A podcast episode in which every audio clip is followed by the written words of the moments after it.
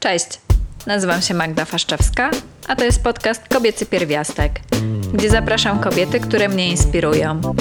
Rozmawiamy o sposobach na życie, o tym, co nas karmi, a co osłabia, o naszych pasjach i inspiracjach. W tym odcinku rozmawiam z Kasią Wirkus-Molendą, która prowadzi w sieci markę Art Freak, gdzie na luzie edukuje o sztuce. Kasia jest kobietą rakietą. Kiedy się poznałyśmy, opowiadała, że jest researcherką i czasem daje korki z historii sztuki. Dwa lata później mówi z dumą, że jest nauczycielką, edukatorką, mentorką, a jej marka dociera do szerszych kręgów. Dzisiaj wypytuję ją, jak doszła do tego, co chce robić, skąd bierze energię do rozwoju i co sprawia, że nie porównuje się do innych. Także zaczynajmy. Cześć Kasia. Cześć. Miło mi Cię gościć w odcinku Kobiecego Pierwiastka. Bardzo się cieszę. Dziękuję za zaproszenie. Zacznijmy od początku, czyli jakbyś mogła opowiedzieć naszym słuchaczom o tym, kim jesteś, em, czym się zajmujesz, jak się znalazłaś w tym miejscu, w którym jesteś teraz. O matko, to jest bardzo długa historia. Mamy czas, mamy czas, spokojnie. E, no dobra, ja nazywam się Kasia. E, jestem artfreakiem, czyli fascynatem historii sztuki i edukatorką internetową ogólnie przede wszystkim. Uczę o sztuce, opowiadam o sztuce i staram się obalać e, stereotyp na temat tego, że sztuka jest nudna albo że e, instytucje to zapyziałe i nudne miejsca, w których e, człowiek czuje się niekomfortowo albo czasem głupio i nie wie co powiedzieć albo nie wie co myśleć. To nie była taka długa historia. To jest historia aktualna, powiedziałabym. A historia jest e, bardzo długa, bo ja mam mm, kilka zawodów i e, wszystkie praktycznie je w jakimś zakresie uprawiałam. Pierwszego zawodu jestem architektką wnętrz po ASP w Gdańsku i prowadziłam swoją pracownię kilka lat w Polsce. E, potem jak wyjechałam za granicę, to się przekwalifikowałam i studiowałam, a je poczekaj, to jeszcze nie wszystko. No studiowałam, wiadomo, e, e, historię sztuki równolegle w Gdańsku do ASP. To były moje dwa kierunki. Ja jestem podwójnym magistrem z tego. W międzyczasie robiłam jeszcze podyplomówkę z przygotowania metodyczno-pedagogicznego i mam też uprawnienia nauczycielskie. Dlatego, że ja już wtedy uczyłam tak naprawdę. I też na różnych etapach, bo ja uczyłam i pracowałam z dziećmi, i kursy do matury, i e, przygotowywanie teczek na ASP, czy w Polsce, czy za granicą. Miałam też epizod, uczyłam w szkole policjalnej dorosłych, więc z dorosłymi też pracowałam. I wtedy zaczęłam właśnie te studia podyplomowe moje z przygotowania metodycznego.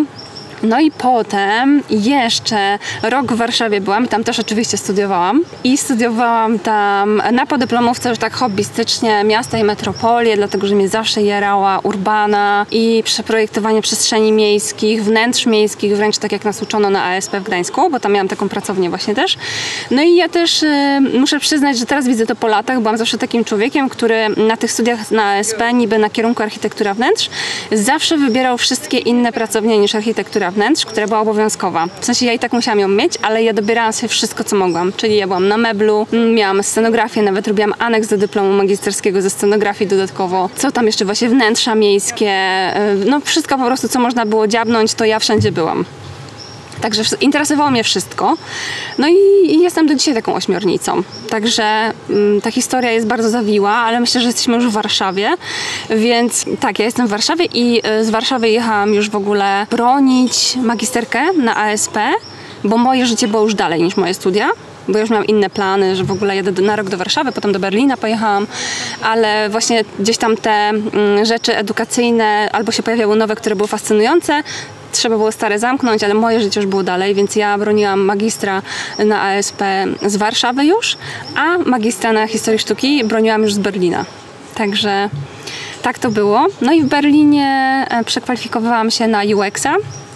Tam studiowałam na Humboldcie w Instytucie Artop i ten kierunek nazywał się tak ogólnie, to nie był design, tak jak w Polsce są prowadzone raczej pod design te studia, to tam było po prostu Usability and User Experience Professional, tylko nazwa była angielska, bo studia były całe po niemiecku i byłam jedyną e, zagraniczną częstczynią, sami Niemcy byli, przecież tam przylatywali Kolonia, Düsseldorf i tak dalej, bo to były takie najlepsze studia w Niemczech, a ja mam też taką cechę, że generalnie zawsze mówię, a no dobra, to jedziemy po prostu po bandzie i skaczemy na bańkę na głęboką wodę, więc tam też się rzuciłam. No i potem właśnie pracowałam trochę jako UX researcher, bo też tam potwierdziłam, że faktycznie na razie z designem nie jest mi po drodze. I tak jak zarzuciłam karierę architektki wnętrz, e, tak zobaczyłam, że ja nie chcę siedzieć w akszurze i robić teraz tutaj jakichś tam e, ekranów i tak dalej. To mnie nie interesuje. Potwierdziłam wtedy, że mnie interesuje pierwsza faza projektowa, czyli koncepcja, szukanie problemu i odpowiedzi na problem, badania i tak dalej. No i poszłam w ten research i robiłam jako freelancer jakieś takie projekty, czy kulturowe, e, właśnie też z Instytutem Badań Przestrzeni Publicznych w Warszawie współpracowałam na projekcie w Berlinie, czy co ja tam jeszcze? No, robiłam projekt strony i badania pod stronę dla karotek, Giggers Carrots. Także takie fajne rzeczy, które mnie zapalały.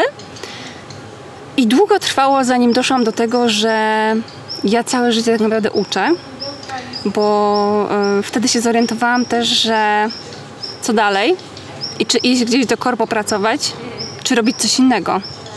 No i długo mi to zajęło, zanim doszłam do tego, że ja w sumie no, po prostu od pierwszego roku studiów już uczyłam historii sztuki. Także tak wygląda moja historia. Więc zanim pojawił się Art Freak, było bardzo dużo różnych rzeczy. I ja jest takim zawodowym, jestem kundlem i korzystam z tych wszystkich, to się gdzieś tam łączy. Nie ma takich oczywistych płaszczyzn, które byłyby wyklarowane i stałe. Raczej jestem zawsze, mm, powiedziałabym, na obrzeżu, gdzie stykają się różne rzeczy. I to jest dla mnie w ogóle też najciekawszy zawsze obszar. I uważam, że to są te obszary, które mają potencjał innowacyjny, a mnie to strasznie jara, żeby rozwijać, robić coś nowego. Dlatego wiedziałam też, że jak historia sztuki, to ja nie chcę powtarzać mojej historii z magisterki, gdzie siedziałam 4 lata w archiwum i było dziobanie do wnętrza, tylko mnie interesuje bardziej torowanie przyszłości dla tej dziedziny i ja chcę być tego częścią. To mnie po prostu jara. No i myślę, że jesteśmy teraz na końcu historii, jest Art Freak i to, co powiedziałam na początku, czyli edukacja kulturalna, wszechobecna, mam nadzieję, będzie niedługo w Polsce i nie tylko. No i I'm gonna do it.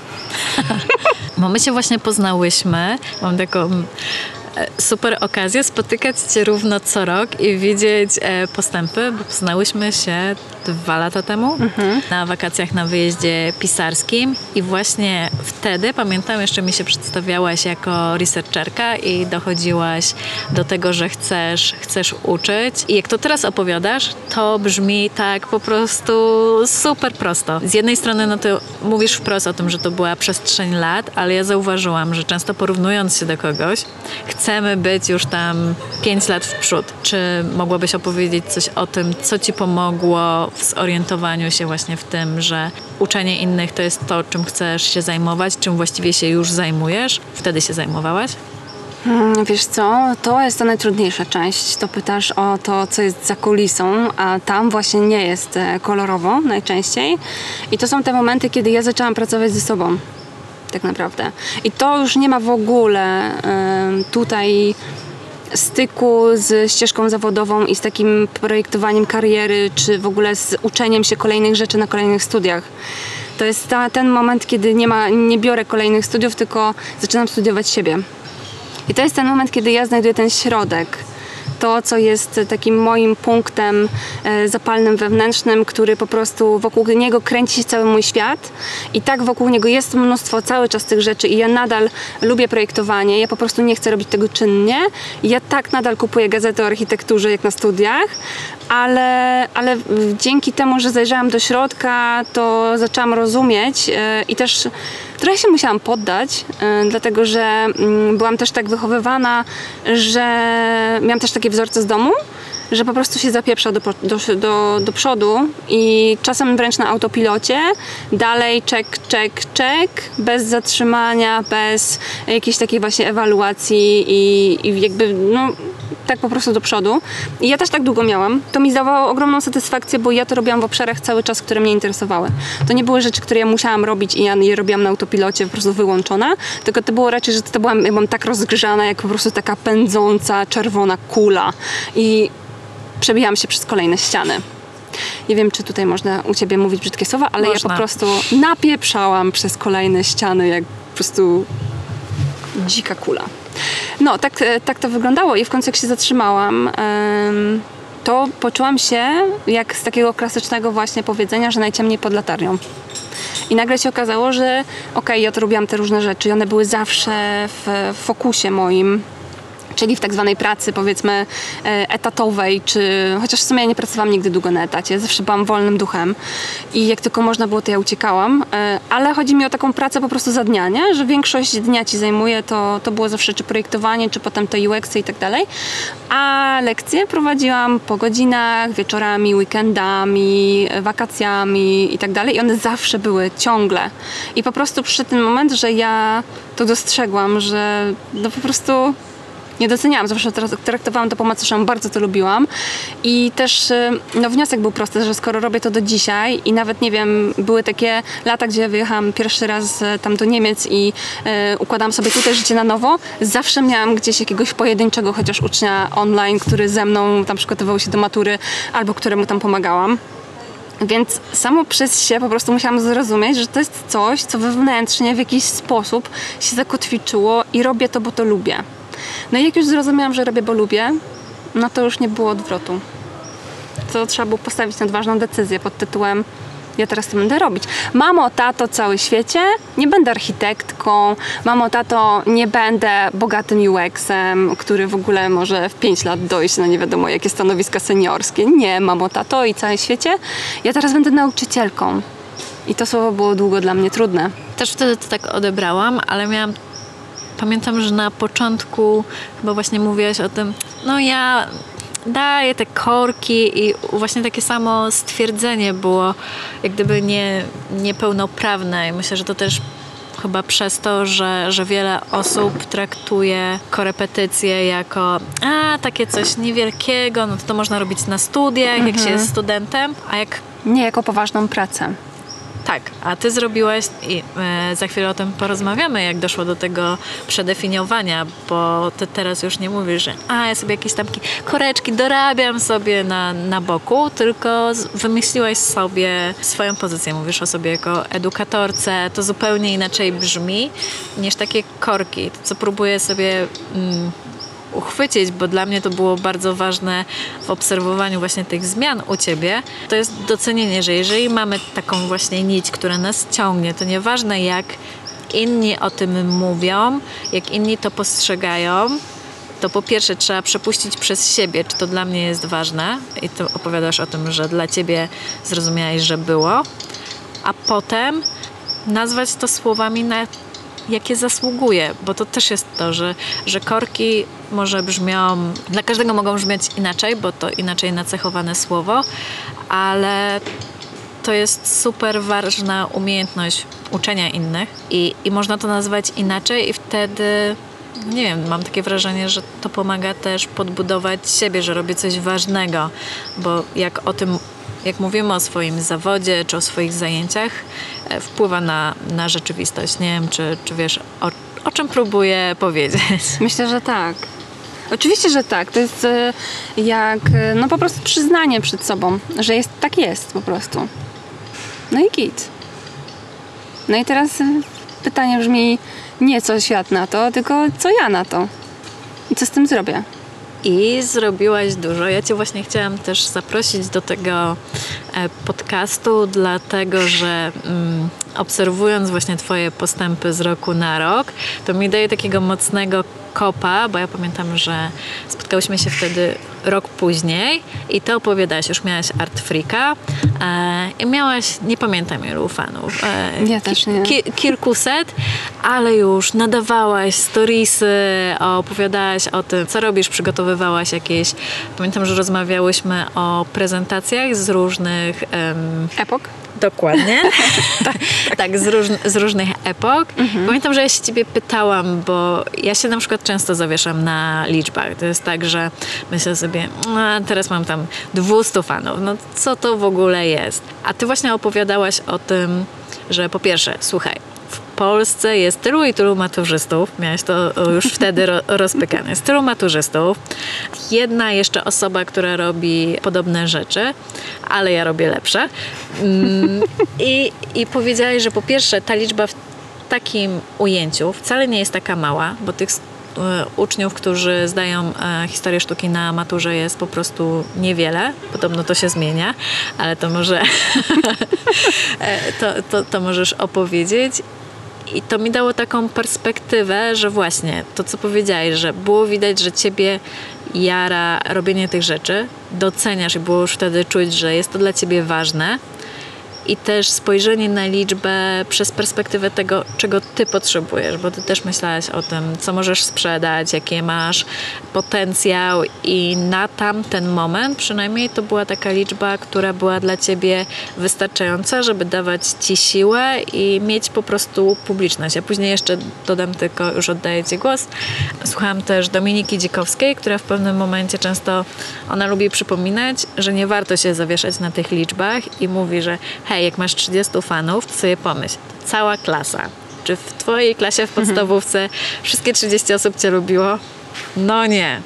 Czy 30 osób lubiących cię e, jest fajne? E, Czy to jest e, potrzebne? Ktoś kliknął i ktoś cię ogląda i to wystarcza i to zupełnie zmienia perspektywę. No i właśnie mi bardzo pomogło, że potrafiłaś się skupić na takim tu i teraz i na tym, co jest dla ciebie ważne. Nie wiem, jak to wyglądało z Twojej perspektywy.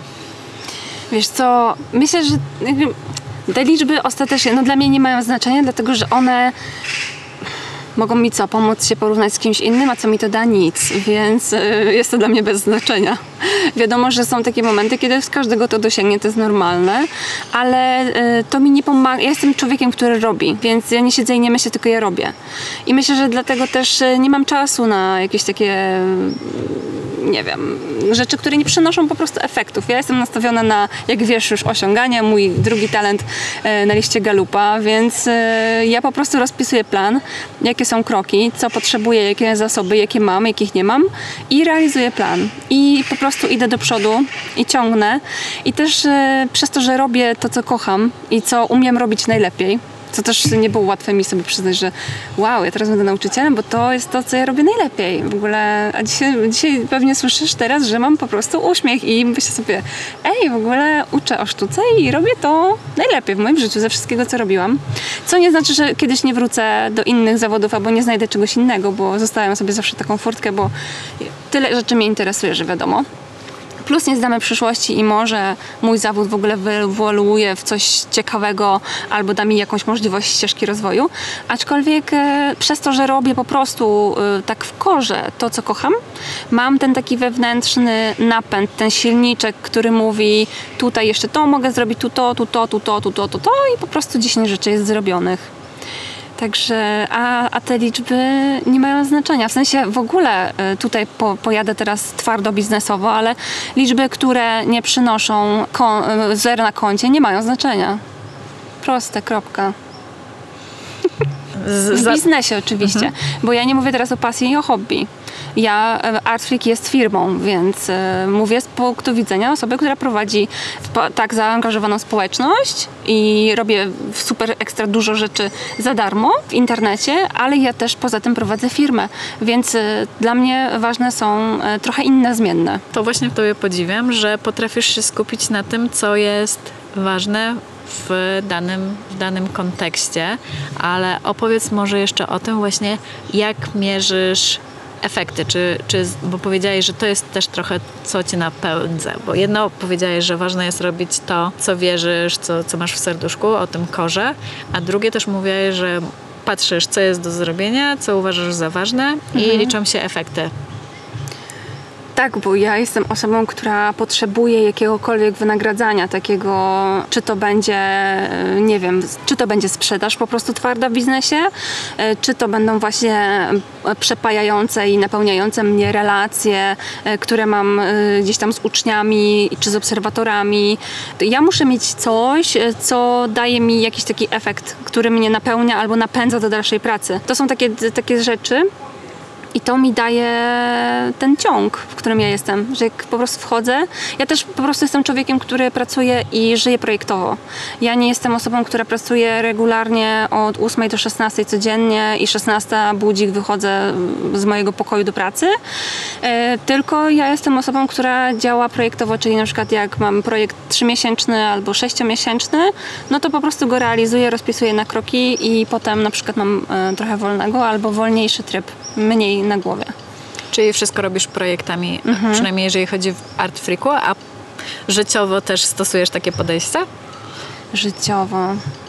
Myślę, że no tak, tak życia mi dużo nie zostaje, nie? Ale, ale coraz mniej myślę generalnie. Im, im jestem starsza, tym myślę, że coraz mniej, dlatego że od kiedy w ogóle moja pasja stała się moją pracą, tym bardziej się muszę pilnować tym bardziej jak muszę sobie powiedzieć na przykład ok, na przykład z tego muzeum będę robić relacje, bo to jest moja praca, to mnie jara, ale dopisywanie tych napisów do stories, e, planowanie, żeby to było interesujące, to jest praca. Więc w momencie, kiedy tak dużo mojego normalnego życia, pasji zajęła praca, to ja muszę bardzo pilnować, żeby został moment na spontan i ja sobie ten spontan bardzo szanuję mm, w moim życiu, bo nie jestem osobą, która żyje od linijki do linijki. Nie. I nie potrafię się dopasować. Jest mam też trudno, dlatego żyję na własną rękę i najczęściej moje prace były na freelancie do tej pory, dlatego że ja jestem, e, jest mi trudno wejść w jakieś rzeczy, na przykład z którymi się ideologicznie nie zgadzam, e, w które uważam, że mogłyby być e, mądrzej po, poprowadzone i ja po prostu się w takich rzeczach nie czuję. A powiedziałeś, że musisz się pilnować w związku z tym, że twoja praca to jednocześnie pasja, lubisz spontan, to w jaki sposób e, dbasz o to, żeby naładować e, baterię? Na przykład e, wyjeżdżając na takie samotne wyjazdy jak teraz, gdzie okej, szlajam się po tych muzeach, szlajam, to trzeba powiedzieć otwarcie, że ja po prostu zrobiłam sobie maraton tawienniczy, więc no dobijam się trochę fizycznie, bo bolą mnie już nogi trochę, ale e, pakuję do głowy po prostu ile wlezie. I coś tam relacjonuję, ale na przykład dzisiaj jak byłam z sobą w Muzeum Czartoryskich, to nie było dla mnie żadnym priorytetem, żeby postować i tak dalej, tylko było dla mnie interesujące bardziej to, żeby być z tobą. I ja sobie potem wrzucę te parę zdjęć, co zrobiłam i pokażę to też społeczności, która będzie mogła się tym nainspirować i wziąć z tego coś dla siebie, a może zobaczyć, że jest to fajne miejsce, może zobaczyć je moim okiem i też będą chcieli przyjechać albo nie wiem, wiesz, coś, pójdą do swojego najbliższego muzeum, które mają w mieście, bo pomyślą sobie, ale fajnie to wygląda być w muzeum. Idę do muzeum. To jeszcze jedno pytanie, taka trochę moja prywata, bo ja ciągle do, zaczynam dopiero drogę z social mediami, mimo że jestem w nich od wieków. Czy zawsze było ci prosto mówić do twojej społeczności? W takim właśnie na Instagramie teraz widzę ciebie, jak wiesz, tam opowiadasz, cieszysz się do, do swoich uczniów. Sobie zawsze myślę, wow, ale fajnie, tak naturalnie ci to przychodzi. Jak było na początku? E, Wiesz co, moja droga myślę, że była trochę inna e, niż zazwyczaj, dlatego że ja miałam plan. Zaskoczenie. Nie, ale miałam plan, że ja bym chciała YouTube'a. I dla mnie wejście na story było pierwszym mini krokiem do nagrywania. Więc e, to było po prostu, to był dla mnie etap. I e, w którym na początku wiedziałam, że się będę czuła niekomfortowo i że to będzie dziwne i nie, nagrywać przy mężu albo w ogóle, nie wiem. No na ulicy to do dzisiaj tak generalnie raczej nagrywam, no coraz więcej nagrywam, ale są takie sytuacje, że nadal się krępuję. I myślę, że to jest normalne, mam z tym okej w ogóle. I Myślę sobie, tu nie nagram, dobra, nagram gdzie indziej, nie wiem, pójdę tam i, albo w domu. No, nie cisnę się na to, ale faktycznie też nie mam czegoś takiego, że jak... ym, znaczy, jest też coś, mam taki, taką silną siłę, że generalnie jak, jak chcę coś powiedzieć, to po prostu to powiem i też czasem się nie zastanawiam, czy to się będzie komuś podobało, bo nawet mi będzie lepiej, jak komuś, ko, komu się nie podoba, co mówię, po prostu sobie pójdzie. Ja wiem, że to jest brutalne teraz, ale e, jeżeli moje treści nie są dla kogoś, to po prostu lepiej będzie, żeby znalazł sobie kogoś innego, kto będzie do niego mówił. Nie ma po co się męczyć. I dlatego też ja na przykład czasem na stories tańczę o drugiej w nocy, jak już robię którąś tam prezentację albo coś innego, sprawdzam, czy tam coś pracuję nad czymś.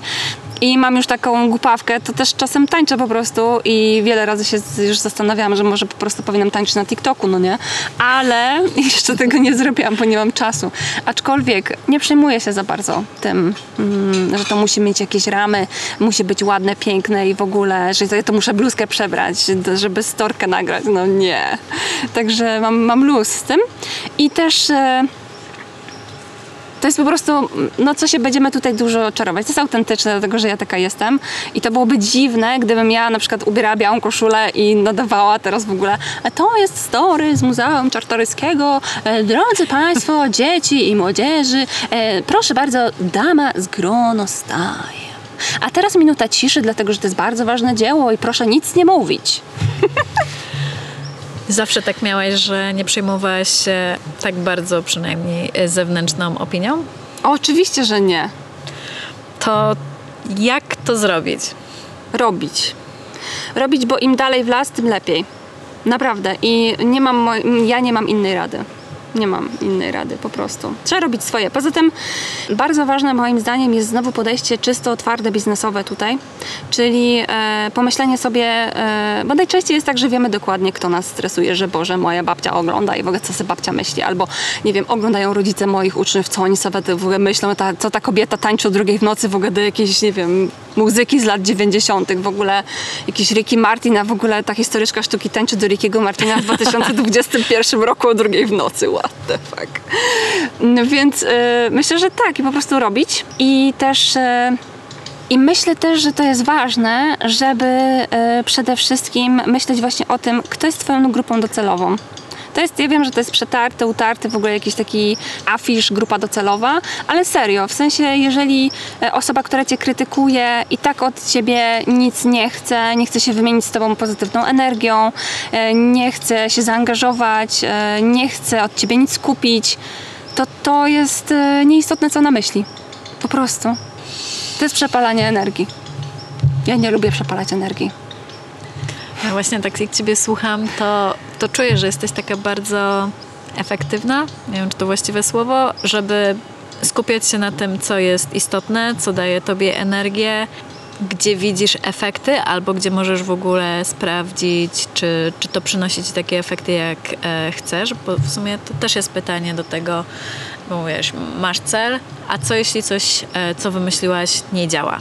To co wtedy robisz? No to najważniejsze jak najszybciej się o tym zorientować. I tutaj zgaduję, że wchodzi Twoje doświadczenie jako researcherka. Absolutnie. Absolutnie tak. I to jest moment, kiedy trzeba zdecydować, czy są e, błędy, które można naprawić i to wtedy ma prawo bytu, czy na przykład to jest po prostu próba, która się nie udała. I ja już się tego nauczyłam. To była dla mnie bardzo ciężka lekcja, bo ja jestem, byłam kiedyś bardzo dużą perfekcjonistką. Teraz już nie jestem, dlatego że dużo lepiej czuję się w takiej atmosferze eksperymentu. I ja w mojej firmie eksperymentuję. I niektóre rzeczy idą jak ogień, a niektóre rzeczy idą gorzej albo idą za drugim razem. Bo to jest normalne, że nie wszystko płonie jak szalone za pierwszym razem. I to jest kwestia tylko poczucia i wyczucia też w sobie, moim zdaniem, w co chcę inwestować energię, co będzie mi też dawało e, jakby fajne, fajne jakieś takie, nie wiem, zwrot w różnych postaciach, w co ja chcę inwestować mój czas, bo mój czas jest moją największą i najbardziej drogocenną walutą. Jak opowiadasz, to, to teraz często się odnosisz, że, że to jest podejście biznesowe, a ja po pierwsze myślę też o, o Twoich uczniach, którzy pewnie będą nas słuchać. I o tym, co też pisałaś a propos matury, bo uważam, że nie tylko dajesz wiedzę z historii sztuki, ale również tak wzmacniasz maturzystów czy uczniów w ogóle. I jak czytałam Ciebie, jak pisałaś o tym, dlaczego nie należy się bardzo przejmować, że nie dostaniesz się na dane studia, to to trochę właśnie tutaj pomaga to, o czym mówisz, o eksperymentowaniu też w życiu, że jeżeli przestaniemy się fiksować, że życie to jest jedna prosta i trzeba dojść od A do Z, tylko zrobimy to na zasadzie, znowu teraz spróbuję zebrać wszystko, co mówiłaś.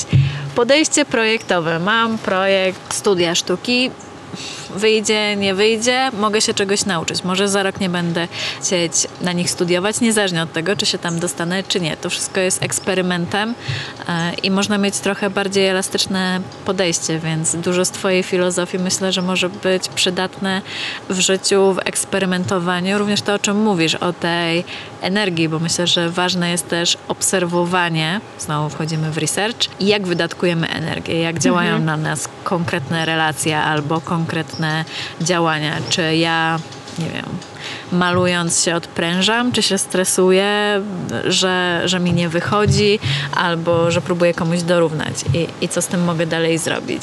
Totalnie się zgadzam. Totalnie się zgadzam, dlatego też właśnie tak mówiłam o tej energii, że tak jedno jest podejście biznesowe, bo, e, no bo to są po prostu proste, mm, mierzalne rzeczy, ale drugie to są właśnie takie rzeczy, które ja Ci mówiłam, właśnie dużo pracuję za, za darmo i tak dalej. Gdzieś tam YouTube, nie YouTube, strasznie dużo tych rzeczy robię, dlatego, że tutaj mamy zwrot właśnie energetyczny, czyli piszą do mnie moi uczniowie, albo piszą ludzie na komentarze na YouTubie i ja się cieszę na przykład, że mogłam pomóc. Cieszę się, że zrobiłam na przykład darmowego live'a o analizie, a nawet trzy w tym roku regularnie co tydzień w sobotę, mimo że czasem już nie miałam siły, ale zrobiłam je, bo wiedziałam, że są osoby, które nie mogą sobie pozwolić, żeby przyjść do mnie na warsztat i że one tą mini pigułką, która jest kosmosem w porównaniu z tym, co dostały w szkole, są w stanie, ja jestem w stanie zmienić ich świat w jakiś sposób.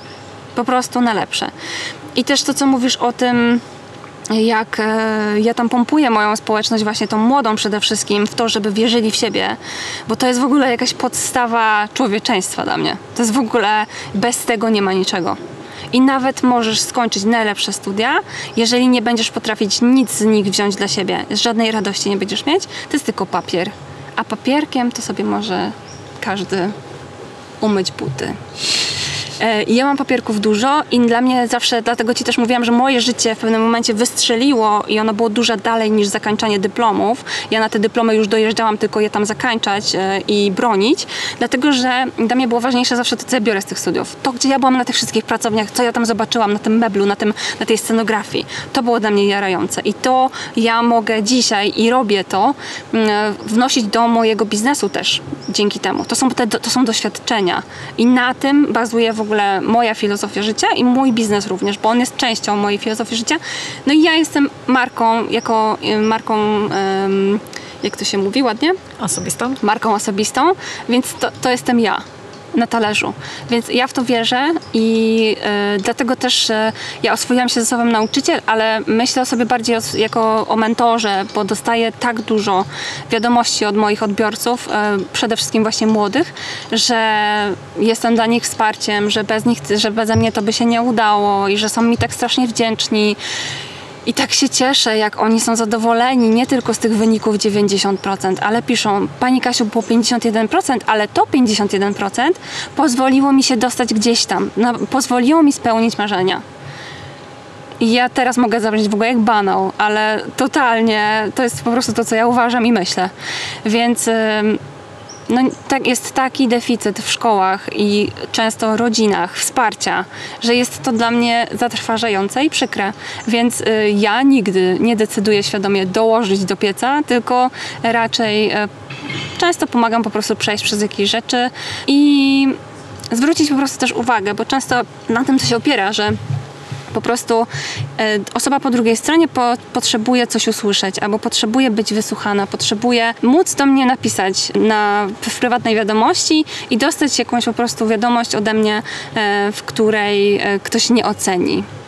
Ja się zgadzam, że właśnie to, o czym mówisz, myślę, że merytoryczność tego, co dostajemy, niezależnie od tego, czy mówimy o szkole, ale bycie zauważonym, wysłuchanym, plus pozytywny feedback, właśnie zauważanie tych mocnych stron jest niesamowicie ważne i też właśnie mówiłaś, że, że nie jestem jedyną osobą, która jak ciebie ogląda, to mu myśli sobie, kurczę, jak ja żałuję, że nie miałam takiej nauczycielki w szkole. Chociaż wtedy zaczynam się zastanawiać i zauważam takie właśnie tutaj wychowawczyni, która mówiła, że powinnam się zgłaszać więcej. Wtedy nie miałam zielonego zielonego pojęcia o co jej chodzi, bo ja się tak bałam, no ale nie, to był kontekst szkolny. Nie miałyśmy takiej bliskiej relacji, żebym siedziała z nią na przykład e, godzinę sama jeden na jeden albo mogła do niej napisać na social mediach. E, I teraz już wiem, jak bardzo próbowała mnie wesprzeć.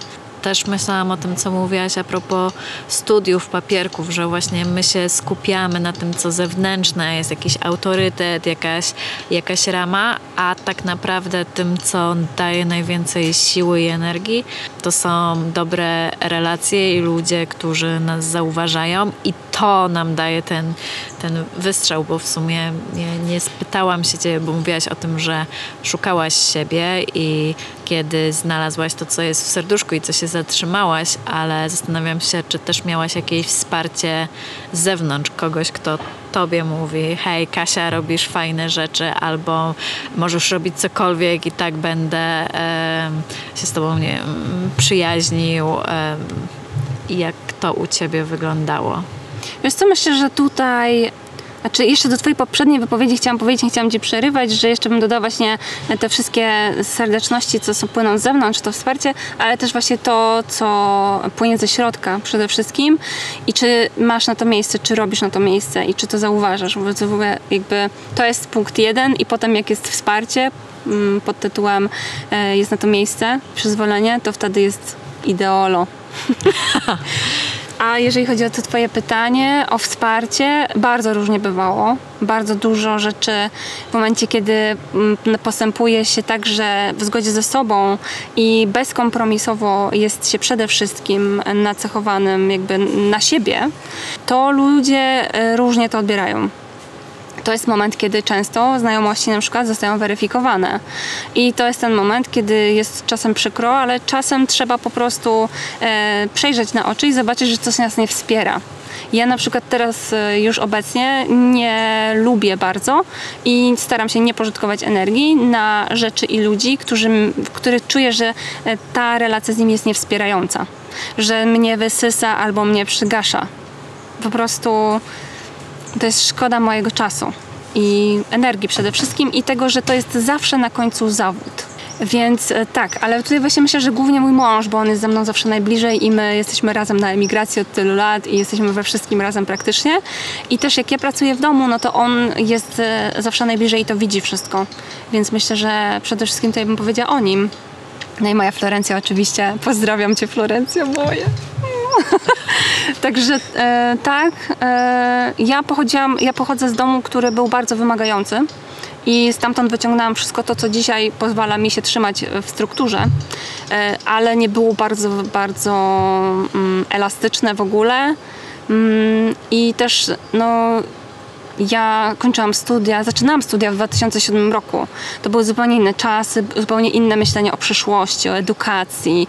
To były te czasy y, jeszcze nie tak, że wszystko możliwe. Ja zdawałam maturę z historii sztuki, gdzie nie było Skype'a jeszcze. Ja nie mogłam mieć nauczyciela na przykład takiego, jak ja, jakim ja jestem dzisiaj, więc ja trochę wypełniam też to, ja jestem swoim dawnym klientem i tutaj może się podzielę taką e, anegdotką, która mnie rozczula ogromnie, bo w tym roku po 13 latach pracy w zawodzie miałam pierwszy raz dziewczynę, Eliza, pozdrawiam cię serdecznie, która uczyła się ze mną na maratonie i była z mojego miasta, z mojej szkoły i też nie miała historii sztuki cały czas po 13 latach w tej samej szkole i uczyła się ze mną i dostała się na moją uczelnię na ESP w Gdańsku, więc mam taki... Czuję się jakby klepsy, jakbym otworzyła, odwróciła klepsydrę i zamknęło się jakieś koło. Także jest to uczucie przemagiczne.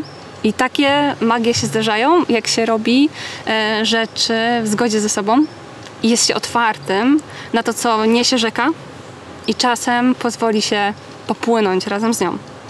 I dlatego też to jest, myślę, główny taki mój motywator, dlaczego ja mówię tym młodym ludziom, że czasem to nie jest tragedia, że się nie dostaną. Dlatego, że y, jak dasz się ponieść rzece, to ona dokądś płynie. I często się okazuje, że ten kolejny brzeg jest tak samo zajebiście złocisty, puszysty piaseczek i jest też mega spoko. To może jest jeden brzeg dalej, może ta droga z powrotem pod nurt będzie cięższa, ale generalnie na tę chwilę spoko. Zboczyłam z tematu. Nie, myślę, że to, co powiedziałaś, jest bardzo, bardzo ważne i, i dobrze to usłyszeć wielokrotnie. E, Chciałabym to usłyszeć, jak byłam młodsza, wiesz? Ja również, więc cieszę się, że możesz mówić do Ja osób, które są młodsze. Ja myślę, że też w tym momencie mam tak, że właśnie ten podcast za- zaczęłam mm, prowadzić, bo dotarło do mnie, jak dużo mądrych rzeczy mówią osoby, które znam. I to nawet nie jest tak, że wystarczy coś usłyszeć raz. Niektóre rzeczy trzeba usłyszeć wielokrotnie, niektóre zmieniają wydźwięk w okolicznościach. I w czasie. Dokładnie i o tym płynięciu ja sobie myślałam, spinając to, co mówiłaś wcześniej, że płynąc gdzieś dalej zostawiamy niektórych ludzi na brzegu, spotykamy innych. E, Za mną chodzi taki... Robi się na nich miejsce, nawet bym powiedziała, na piękne nowe przygody. Tak, a a propos tego puszystego piasku, to za mną chodzi taki cytat, że nie ma dobrych i złych decyzji, że są tylko decyzje. Bo nigdy nie wiesz, czy na tym złocistym piasku nie ma, nie wiem, jakichś jadowitych jaszczurek, Tak. albo że na przykład okaże się, że wcale nie lubisz tak bardzo słońca, bo niektóre rzeczy, tak jak mówiłaś, trzeba sprawdzić. Tak. Bo, bo nie wiesz, jak to jest. Ja na przykład wyprowadzając się do Irlandii przekonałam się, że tęsknię za polskim latem i za zimą, a wyjeżdżałam myśląc, że zima w mieście jest okropna, ale nie, jak pada śnieg, to jest magicznie.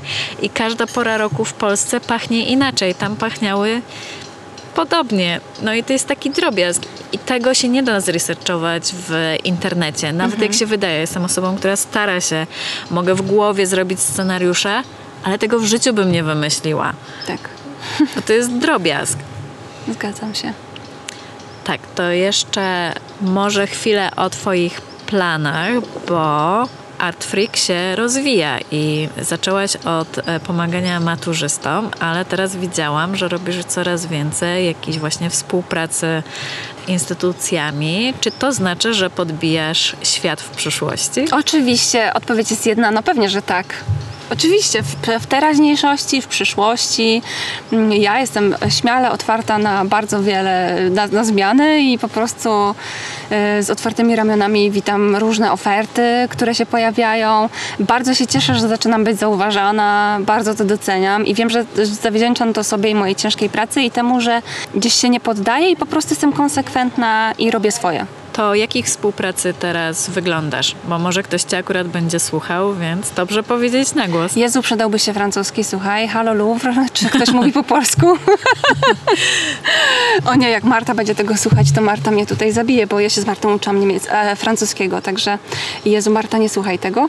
E, ale nie, żartując, em, ja jestem otwarta na wszelkiego rodzaju współpracę, wszystkie, które po prostu będą pomagały przeze mnie jako medium dotrzeć do end usera naszym językiem, czyli do odbiorcy, e, który jest po drugiej stronie ekranu, ale może on nie jest e, jeszcze poinformowany o tym, że są takie fajne rzeczy, o których ja mogę powiedzieć, bo ja jestem wkręcona w ten świat i mówię swoim językiem, więc zapraszam do mojego świata, pokazując przez to też świat instytucji, tych, które oczywiście tam warto i się starają i są też otwarte na to, żeby nowa publiczność przychodziła do nich e, z różnych źródeł.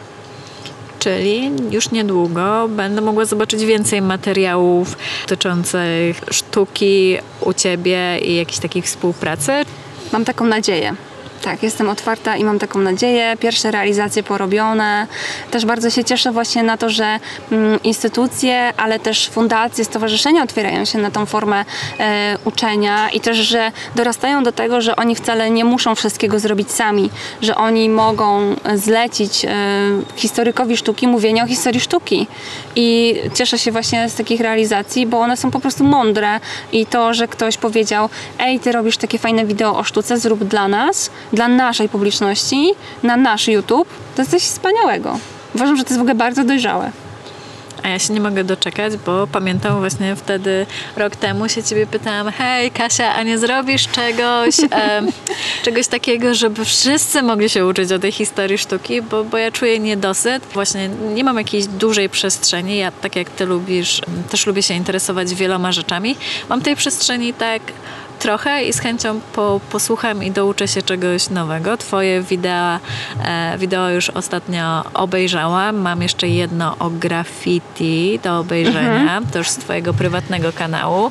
I i się cieszę, że jest szansa, że będzie tego więcej. Będzie, nawet nie szansa, tylko takie są plany, Aha. także e, na moich kanałach będzie się bardzo dużo teraz działo i będą właśnie takie zmiany, że będzie, będę się otwierać bardzo mocno e, nie tylko na maturzystów, ale też dla wszystkich, e, którzy mają ochotę, także czy matura, czy emerytura. Zapraszam na edukację kulturalną i artystyczną u Art Freaka i ja się cieszę też, że można szerzej dotrzeć, bo widzę też, że to jest potrzebne, także bardzo się jaram na te nowe rzeczy, no bo ja lubię robić nowe rzeczy. Ja się też bardzo cieszę. Już nie pamiętam, czy na początku wspomniałam właśnie, że, że to mnie zafascynowało, bo jak Ciebie pytałam na początku, jak zaczynałaś z Artfreakiem, to właśnie zaczynałaś jako coś małego, ale bardzo konkretnego. I po prostu widzę, jesteś jedną bliską mi osobą, po której widzę, jak szybko można się rozkręcać, kiedy się skupia na tym właśnie, co można zmierzyć, co jest potrzebne tu i teraz, nie wybiegając daleko, bo nie wiem, czy to by zadziałało tobie tak dobrze, jakbyś zaczęła właśnie edukować wszystkich od razu na samym początku, bo myślę, że to nie byłaby taka wygodna nisza, e, która jednocześnie daje tak dużo feedbacku, bo jednak maturzyści mają konkretny cel i jest go dużo łatwiej osiągnąć, jak się umie w to, czego oni potrzebują. Myślę, że tak i też e, nawet myślę, że po prostu to jest podejście do nowej publiczności, w sensie do e, osób, które są zainteresowane po prostu hobbystycznie, pozna- hobbystycznie poznawaniem sztuki. E, i ja miałam zbadaną, wiesz, ja pracowałam po prostu 10 lat ponad już z tamtą grupą, ja ich znam na wylot, więc było mi po prostu, to było najrozsądniejsze, jestem bardzo rozsądnym człowiekiem, jestem frikowa, ale też bardzo mocno stąpam na ziemi i to było najrozsądniejsze i ja po prostu mm, no, potrzebowałam rozkręcić się najpierw w tym, w czym czułam się dobrze, ugruntować to. I teraz e, jak e, my, ja i moi maturzyści mamy się świetnie, no to możemy teraz myśleć o tym, że jak moi maturzyści zdali w tym roku, czy w poprzednim, czy w poprzednich maturę i przecież oni chcą dalej mieć kontakt ze sztuką, no to halo, dzień dobry, zapraszam na otwarte webinary, będziemy się bawić świetnie. Będziemy dalej wybierać najbardziej sexy hot pasterzy wstające na Wigilię i inne różne ciekawe rzeczy, także no dlaczego im tego nie dać? Bardzo się cieszę, że, że będą. Tak, webinary od września wracają. Dobrze, dobrze. Muszę w końcu. Ważne info. Nie brałam udziału w webinarach, czuję, czuję, no. czuję zaległości, ale nowy, nowy rok, nowa ja. Dobrze, to już powoli będziemy kończyć. Jeszcze jedno takie pytanie. Czy masz może jakiś e, serial, film, książkę, a może w Twoim wypadku dzieło sztuki, które chciałabyś polecić e, naszym, naszym słuchaczom? Bardzo ciekawe pytanie. Zapomniałam, że je zadajesz. Przygotowałabym się, ale nie, jak już mówiłaś, to pierwsze, co przyszło mi do głowy. Dzieła sztuki są fantastyczne, to ja oczywiście polecam po prostu wyjść przed dom i w każdej mniejszej, większej miejscowości w Polsce znajdziecie fajne przykłady architektury. Trzeba tylko, jak się idzie, słuchajcie, nie patrzeć pod nogi, tylko patrzeć w górę. I serio, nagle w ogóle morze gzymsów, fryzów, w ogóle jakieś rozetki, nie rozetki. Bardzo zapraszam do takiego postrzegania świata. I w ogóle też niebo jest piękne, więc można czasem zobaczyć coś fajnego. A poza tym to, jak mówiłaś to pytanie, to mi przyszła do głowy książka, którą czytałam w zeszłe wakacje i która też bardzo mocno mnie uderzyła i pokazała, czy ugruntowała w tym, co jest ważne. I to jest książka pod tytułem Wyloguj swój mózg. O, bardzo, bardzo ciekawy tytuł. Dopisuję do swojej listy. Bardzo proszę. A ja tobie już polecałam, ale to jeszcze dorzucę coś od siebie, bo tak mi się skojarzyło, jak chodziłyśmy po muzeum razem, że, że widziałam film Wykopaliska. E, można go znaleźć na, na Netflixie i właśnie jest o dosłownie o odkrywaniu sztuki, może archeologii, ale Artefaktów. Tak, tak, więc, mm, więc bardzo ciekawe, bo taki myślę, że nawet jak nie, nie wprost, to powiązany proces e, i bardzo piękny film, bardzo piękne ujęcia, więc tak fotograficznie można się też ucieszyć. Cudownie. Dziękuję i dziękujemy za polecenia. Więc to chyba byłoby już tyle na dziś. Bardzo dziękuję, że przyjęłaś zaproszenie. Ja też dziękuję, było bardzo miło mi z Tobą rozmawiać. Tak, i rozmawiałyśmy w przepięknym ogródku w... Tak, jesteśmy przed domem Mechofera. Słuchajcie, w ogrodzie Mechofera jestem pierwszy raz, jest cudownie. Strasznie mu zazdroszczę, że mógł tutaj mieszkać. Ja również. Do Dzięki. usłyszenia. Do usłyszenia. I to by było tyle na dziś. Kasię znajdziecie w sieci pod nazwą Art Freak. Linki do jej wszystkich miejsc znajdziecie na stronie odcinka na www.kobiecypierwiastek.pl. Obserwujcie też Kobiecy Pierwiastek na Instagramie. Znajdziecie tam informacje, co się dzieje za kulisami. Jeśli masz jakiś feedback, pomysł, wyślij mi maila na cześć małpa kobiecypierwiastek.pl No i oczywiście poleć podcast znajomym. Będzie mi miło. Do usłyszenia za dwa tygodnie.